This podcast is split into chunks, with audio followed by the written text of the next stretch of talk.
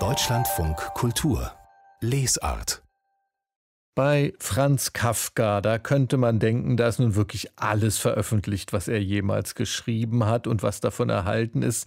Beim Geschriebenen, das stimmt das wohl auch, aber heute erscheint tatsächlich ein Buch mit einer Menge neuem Material von Franz Kafka. Das sind jetzt aber keine Texte, sondern das sind Zeichnungen.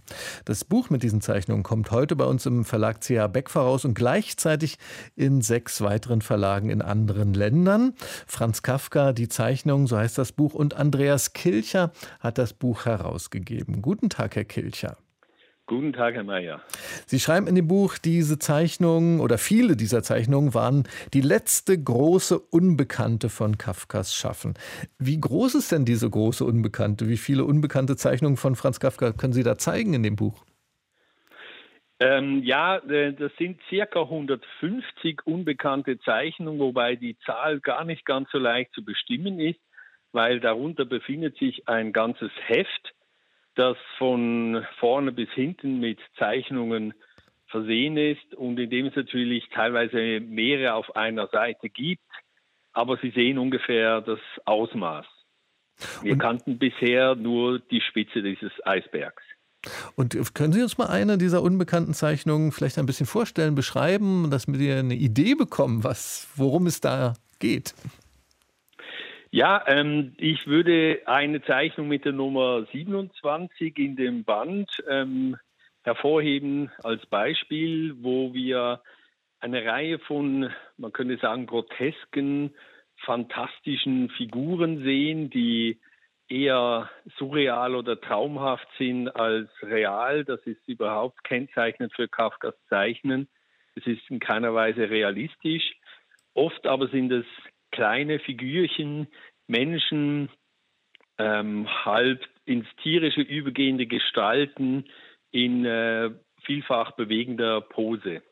Und auf diesem äh, Bild sehen wir, das den Titel Übermut des Reichtums trägt, sehen wir zwei offensichtlich übermäßig wohlhabend gekleidete Damen, die von Dienern bewirtet werden auf einem überdimensional großen Tablett ein riesiger Vogel, pfauenartig vielleicht, und auf einer Empore ein Orchester spielend eine der unbekannten, jetzt zum ersten Mal veröffentlichten Zeichnungen von Franz Kafka. Jetzt kann man sich ja wundern oder muss sich wundern äh, von diesem Großkünstler des 20. Jahrhunderts, warum gibt es da Werke, die überhaupt erst jetzt ähm, an die Öffentlichkeit kommen. Das ist eine sehr komplizierte Geschichte, eine komplizierte Vererbungsgeschichte, ein langer Rechtsstreit. Ähm, ich will sie mal ganz kurz umreißen. Die Zeichnungen waren im Besitz von Kafkas Freund Max Brod zuerst. Der hat sie dann seiner Sekretärin Ilse Esther Hoffe geschenkt. Nach deren Tod gab es eine eine jahrelange juristische Auseinandersetzung zwischen ihren Erben und der israelischen Nationalbibliothek.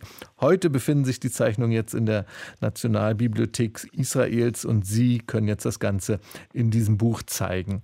Sagen Sie uns doch, Herr Kilcher, wie ist denn Kafka überhaupt zum Zeichnen gekommen? Wie hat das angefangen?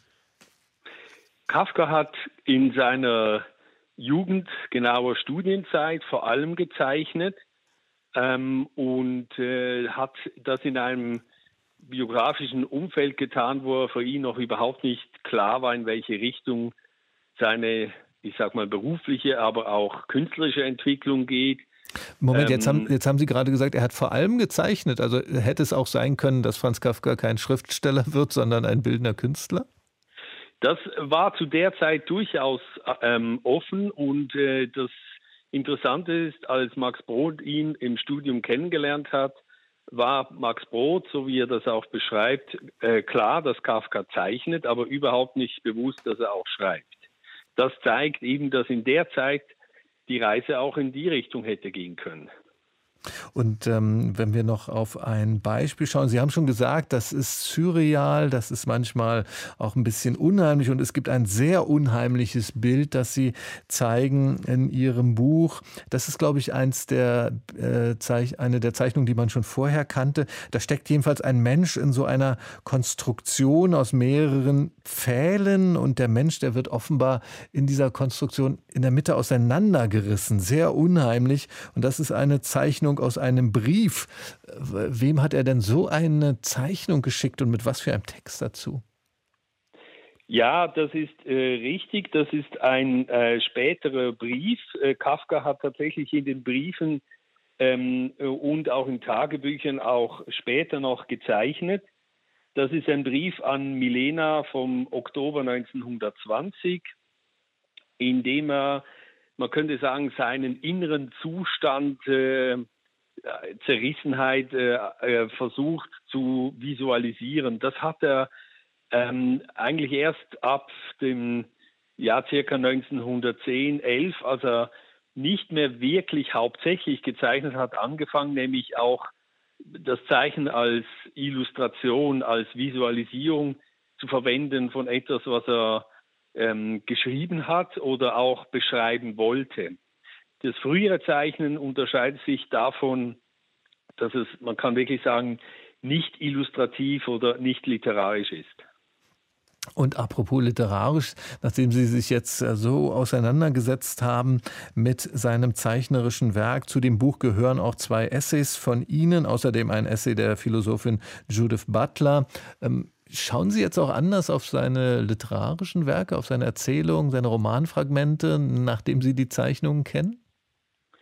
Auf jeden Fall. Also es ist äh, klar, dass das Visuelle bei Kafka eine große Rolle spielt. Das haben wir eigentlich schon gewusst, aber wir haben nicht gewusst, wie stark ähm, entwickelt das war, also wie, man könnte auch sagen, geschult in einem allerdings sehr ähm, selbstschulischen Sinne er sich da etwas beigebracht hat, wie Körper gestaltet sind.